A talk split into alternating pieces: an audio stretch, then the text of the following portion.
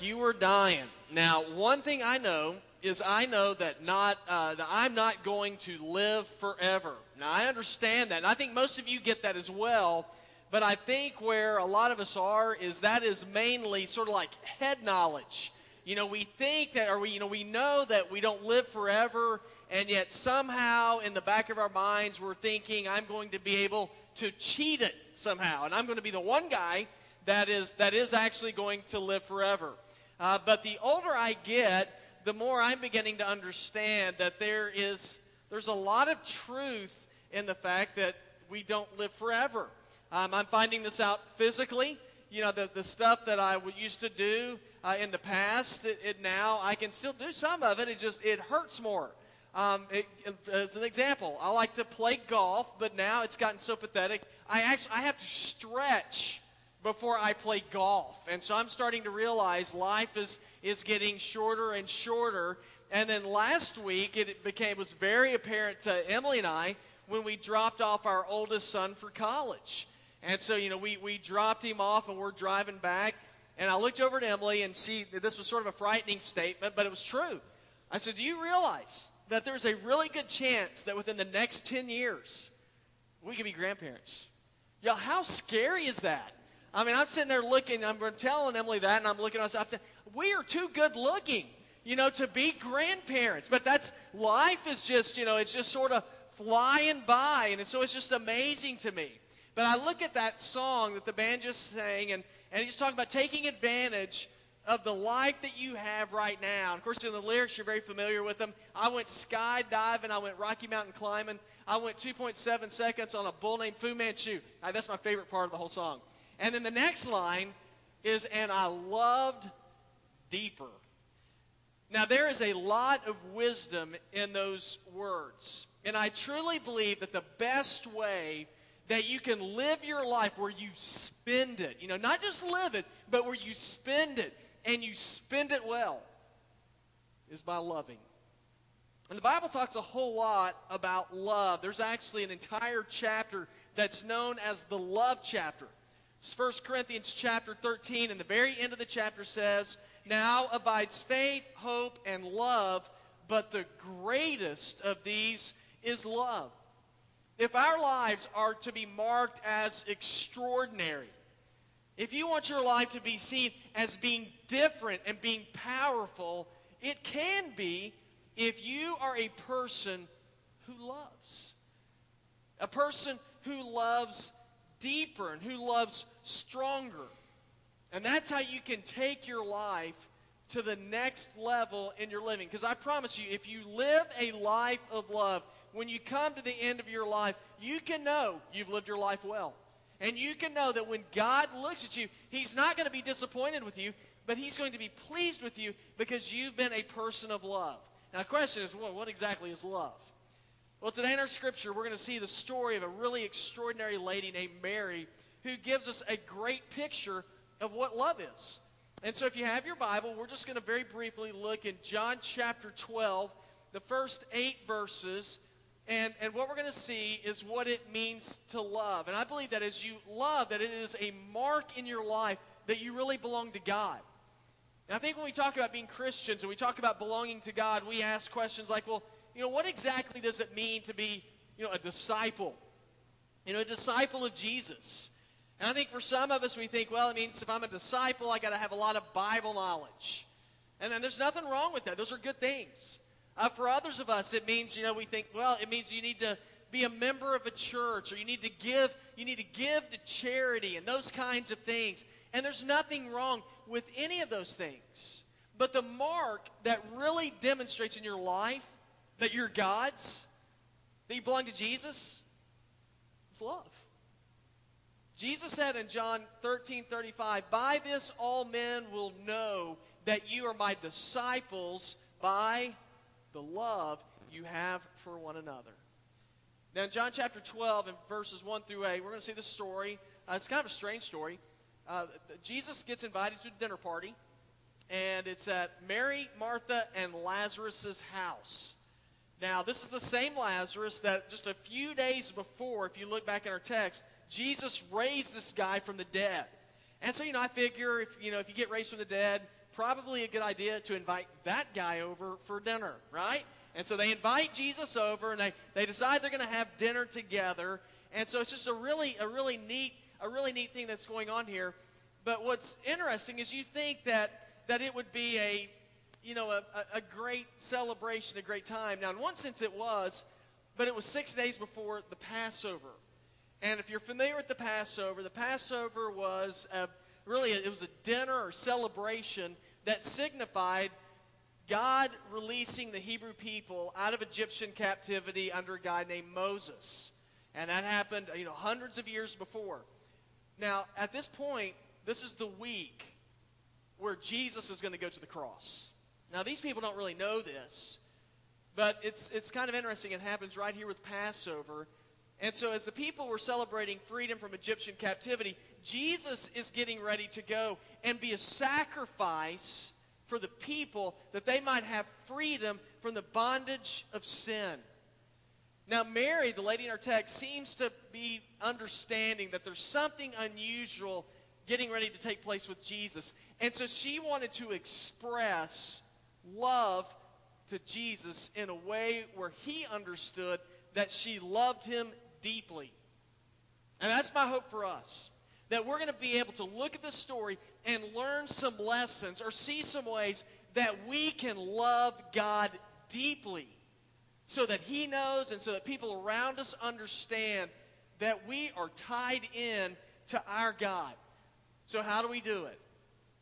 You know, how do we take our love to the next level to where we truly love deeper? Well, it, it, all begins with this. If if we are going to love God in a way, or love in a way that goes deeper, we have to go big. If you're gonna, if you're gonna love deep, let me encourage you, like Mary did, go big in how you love. Now look with me in the first three verses. It says, Six days before the Passover, Jesus came to Bethany, where Lazarus was, the one Jesus raised from the dead. And so, the, so Martha, or so they gave a dinner for him there, and Martha was serving them, and Lazarus was one of those reclining at the table with him. And then Mary took a pound of fragrant oil, pure and expensive nard, anointed Jesus' feet, and wiped his feet with her hair. So the house was filled with the fragrance of oil. Now, we use the word love in, in so many different contexts and ways. It's kind of hard to, to define exactly, you know, what is love? And think about the ways that we use the word love. You know, I, I love ice cream.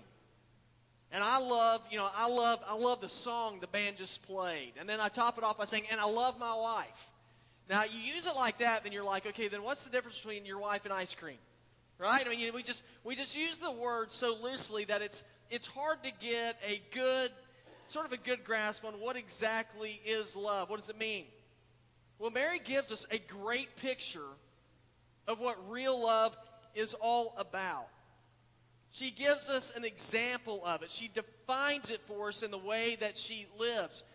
Now, here's what's going on at this time. They have a dinner for Jesus a few days before Jesus had raised Lazarus from the dead. And you'd think, I mean, yeah, that's a pretty big event, right? And you think everybody would be excited about this, this kind of miracle that was taking place. But not everybody was excited about it uh, the religious leaders of the day actually were angry about what Jesus had done. Now, how can you be angry at raising a dead person back to life? Well, they're afraid Jesus was horning in on their territory. They're like, man, he's going to get more popular than us.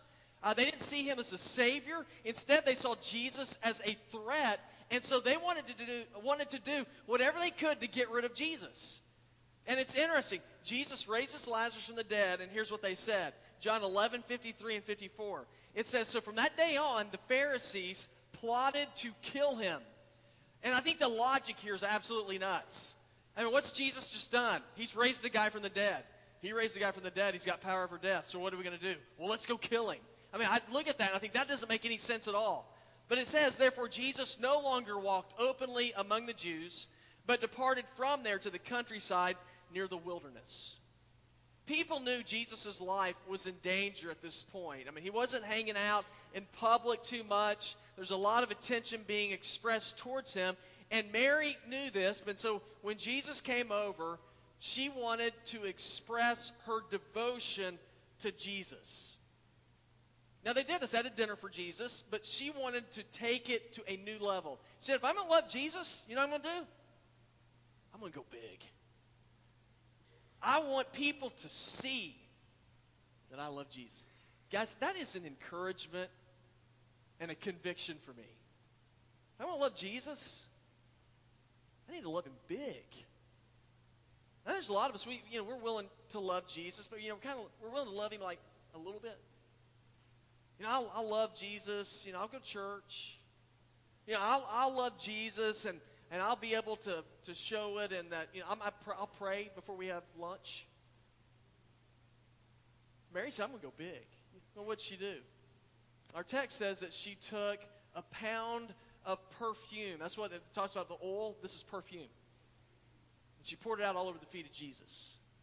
Now, we talk about perfume here, we're not talking about, we're not talking about Old Spice. You know, we're not talking about chaps. Y'all remember chaps? I had that. Uh, that that's not what we're talking about. We're not even talking about you know, Axe. We are talking about tremendously expensive perfume. It says it was worth 300 denarii. Now, what that is, that was worth a year's salary. Now, is that crazy? This is her nest egg. This is her 401k. And what does she do with it? She takes it and she pours it out on the feet of Jesus. Doesn't say she dabs a little bit on his feet. You know, she's like, I'll love you a little bit, Jesus. I'll show you a little bit of my love. She takes it all.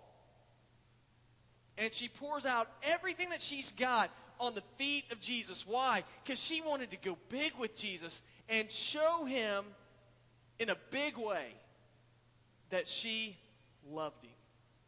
Now, isn't that a cool story? Yeah, a lot of us, we're, we're afraid to love Jesus. We're, love to, love to, we're afraid to love him big. Guys, let me tell you something. When you love big, it gets people's attention. People notice that kind of love. Now, not speaking of love, I want to talk to you about going big. A good example of this is uh, the, the company Apple, the, the company Apple. Now, they're obviously tremendously innovative. I mean, if you have uh, you know, I've, I've, got an iPhone, so it looks like on the surface, you might say, well, he's really tech savvy. I'm not. But I look like I know what I'm doing because I got one of those phones. So people love Apple. And they love because they're innovative, because their products are good. But here's a, a, real big reason why people love Apple so much. It's because they have great customer service. I read a great story about, uh, about customer service from Apple. There was a guy who bought an iPad and he got it in the mail and his, his wife saw it and she walked in and she said we can't afford that. You're sending it back. Okay. And guys uh, some of you i know that most of y'all can't identify with that. I can't either but some of you might be able to. So he was scared of his wife. And you know what he did? He packed it up and he sent it back. But he sent it back and he put he asked for he said i need a reimbursement and he put a little simple note on the ipad said wife said no now, Apple got it. A few days later, he was surprised when he got a package back from Apple. And when he opened it up, in the package was his iPad and a reimbursement check. And there was a little post it note that was on his iPad, and it said, Wife said no, Apple says yes. Isn't that a cool story? I mean, I'm sending back everything I got right now. Maybe I'll get a reimbursement check. They're just a great story. Now that story got out and it spread like wildfire. And you know what? There's a great there's a great commitment and devotion to that product because in so many ways they are willing to go big. Guys, let me tell you something. Our world needs to see believers going big with God. You know, not so that we can get something back, but because people need to see and know the kind of God that we serve. How do we go deeper in our love? We go big. How do we go deeper in our love? How do we go in a, in a way that we take it to the next level? Well, this is the next one. We go deep. You know, if you're, if you're really going to tap in to who God is, you have to go deep with Him. Now, look with me in verse number four. It says, Then one of his disciples, Judas Iscariot, this is not the good one, said he was the one about to betray him, said, Why wasn't this fragrant oil sold for 300 denarii and given to the poor? And he didn't say this because he cared about the poor, but because he was a thief. He was in charge of the money bag and would steal part of what was put in it. Now, as I said earlier, love is kind of something that's hard to define and describe because we, we use that term so loosely. You know, we use it for so many different things. And we, and we love everything. But real love, deep love, is noted because it is sacrificial. And there's not many people who are willing to love like that. It's something that's really rare. Deep love is rare because it costs. If you really love somebody, there is a cost that comes with it. Take a look at Judas. I mean, Judas is a guy that was one of the original disciples. He'd seen Jesus perform miracles, he'd seen Jesus raise people from the dead, he had heard Jesus' incredible teaching, and yet he sold Jesus out for 30 pieces of silver. Now, his love wasn't for Jesus. His love was for himself. His love was, what can I get out of Jesus? It wasn't, what can I give to Jesus? And, and Jesus says, if you're going to love me, he says you have to die, die to yourself. He says, deny yourself. Follow me. Man, that's tough. That's, that's very difficult to do because so much of what we do is very much centered around, you know, me. You know, we make decisions, it's how is this going to affect me? You know, how is this going to affect my life? Now, the fact is, you can go after all that you want and you can get all that you want. But when you come, when you come to the end of life, guys, let me tell you, it doesn't get you anything else. The only thing it does is if you go after yourself, it's all temporary. It still leads to death. But you go after God, you go after Him deep and strong, He gives life. We're told in Romans 8, 6, and 7 for the mindset of the flesh is death, but the mindset of the Spirit is life and peace. For the mindset of the flesh is hostile to God because it doesn't submit itself to God's law, for it's unable to do so. Judas was all about himself. He was all about what can I get? And when Mary gave this incredible gift, what does he do? Starts griping about it. He says, I can't believe she, and it makes sense to me. I can't believe she dumped out all that perfume you know, a year's salary on the feet of Jesus? I mean, how's that helpful? Yeah, we could have taken this and sold it and given the money to the poor. That's a good, that sounds good, right? We're like, yeah, but he's, he's onto something here. But his, his motives weren't pure. It says he was a thief. He wanted them to sell it because more than likely he was thinking, and I could have got some extra cash out of this whole thing. And it's real easy for me to look at this story and say, you know what? Judas is a dirtbag. But as I say that and think that, I begin to realize, you know, I have a whole lot more tendencies like Judas than like Mary. Yeah, it's, it's tough for me to love deep. Because if I love deep, it means sacrifice. If I love deep, it means inconvenience. And I, I get, you know, it's kind of sad, but there's times I look at myself and I think, you know, I, I like myself more than anybody. That's not good. I'm very selfish and very self centered in everything that I do. But real love for people is marked by the depth of sacrifice. Jesus is a great, a great example of this kind of love. Jesus said this in Matthew 20, 28. He said, The Son of Man did not come to, to be served, but to serve, to give his life as a ransom for many. And when he served, what did, what did he do? He served you. You and me might have life. Jesus said in John 11, 25 and 26, I'm the resurrection and the life. The one who believes in me, even if he dies, will live. Everyone who lives and believes in me will never die ever. Now, Mary knew this. And when she saw how Jesus loved her, you know what she wanted to do? She wanted to love him back. Yeah, it, have you discovered that when you know somebody loves you, it's, it's easier to love them back, isn't it? When your spouse loves you, what do you want to do? You want to love them back. When God loves you, as our, our desire should be to love him back. How do we love him back? Jesus said in John 14, 15, if you love me, you will keep my commandments. You don't love him back, keep his commandments. Now, have you looked at his commandments? When you go through the Old Testament, you start reading through the commandments, you're like, good grief. There's a bunch of them. If I keep all that, I mean, how do you love God by keeping all of His commandments? Now, the good news is Jesus simplified the list for us. In Matthew 22, 37 through 40, Jesus said, Love the Lord your God with all your heart, with all your soul, with all your mind. So it's first and greatest commandment. The second's like it. He said, Love your neighbor as yourself. All the law and the prophets hang on these two commandments. God says, Listen, you want to express love to me? He said, Love me and love other people. And you do that, then you're fulfilling the commandments. Guys, are, are you hungry to love deeper? Are you hungry, are you hungry to love like Mary did? Th- then it goes with sacrifice. You have to go deeper. Let me give an example. A few years ago, actually, I guess uh, 11 years ago, Emily and I, we moved to, moved to Blythewood for our family. I moved into our house, and within, uh, within a couple of months, our well went dry. And uh, um, the guy in the pink shirt, Brantley, we actually got the house from him. Thanks, Brantley. So uh, the house, uh, the well went dry, and if y'all if y'all know anything about, you know, I didn't. If you know anything about wells, you know that's that's all we had, and so that's your water source. And if it goes dry, it's hard to live without water. I mean, y'all know that it's not good. Uh, so that mean what does that mean for you? It means you can't bathe. Uh, means you don't have anything to drink. Means you can't wash dishes it was miserable. And so we, we you can't just say, well, you know, this too shall pass. I mean, we had to get water.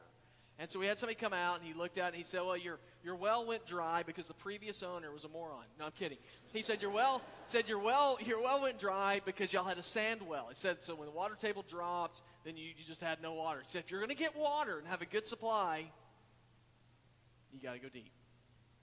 And he said, you know, this over here where y'all live is on the other side of 77. He said, there's granite. We have to drill through granite.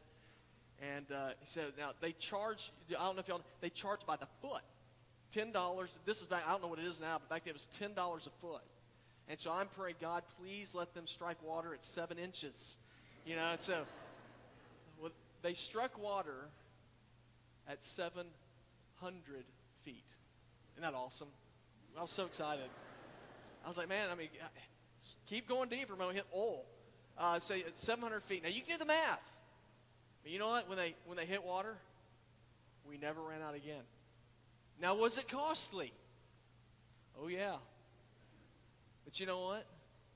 If I hadn't been willing to pay the cost, I never would have had my thirst satisfied again. That's I'm spiritualizing this, Emily. Never would have had our thirst satisfied again. Now there's a lot of people who spiritually are dry you are empty, and you feel like that just between you and God there is nothing, I can tell you one reason why. If you want to be filled and have your thirst quenched, you have to go deeper.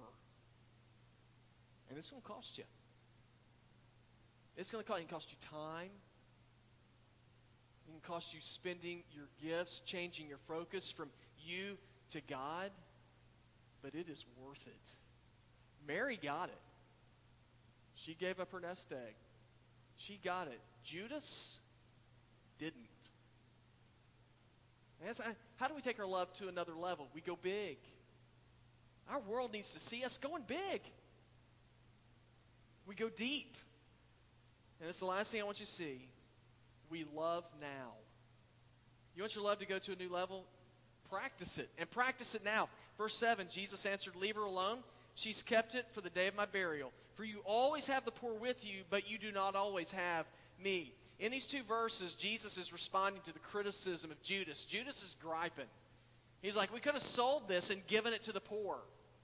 I mean, we could have done a whole lot better with this. And Jesus said, Leave her alone. He said, You don't always have, you don't always have me with you. You always have the poor, but you don't always have me. Now, it was customary before or after a person died that you would anoint their body with perfumes and spices. This is what is like an embalming process. They did this with Jesus. As a matter of fact, in John 19 40, it says, Then they took Jesus' body, they took it off the cross, they wrapped it in linen cloths with the aromatic spices according to the burial custom of the Jews. Now, the thing that's so neat about what Mary did is she anointed his body before Jesus died. And here's what I think is neat about that that when you're dead, you don't appreciate it. But when you're alive, you get to experience it. You know, Mary wanted Jesus to see and know that she loved him. And she said, I'm going to love you now. Guys, this is, this is one of the lessons for us. Some of us, we say, I'm going to love, I'm going to love Jesus later. You know, I'm going to express my love to him whenever I get a chance to do whatever it is that I want to do. And then I will love him. Yeah. Love him now. Jesus said, You always have the poor with you, you don't always have me. Now, Jesus wasn't saying you're not supposed to care for people. It's not a, this is not a politically incorrect statement Jesus is making. Jesus is saying, Time is short. I'm not here forever. You'll love me? Do it now. Lesson for us our lives are short. So then say, well, I'm going to really get serious about God later. You don't, have, you don't know how much time you have. You don't love God? You love Him deep. You love Him hard. You love Him big. And you do it right now. That's what Jesus did for you. Jesus stepped in front of the oncoming train of destruction, the penalty of sin, and he took the full brunt of it because he loved you now. And that action changes your life. You want to honor God? You want him to see the depth of your love? You love him now. How do I do it? You keep his commandments. What are they? You love God. You love others. That's what I mentioned this last week. One of the ways we want to love big in our church, we want to be obedient to God, what God's called us to do. We want to love others. We believe one of the ways that we love others is to be prepared to expand the ministry of our church so we can love others. Not for us, for God. Say, God, you've loved, you've loved us. And we want to love you. How do we love? How do we take it to a next level? Go big. Give big. Go deep. Give deep. Love now.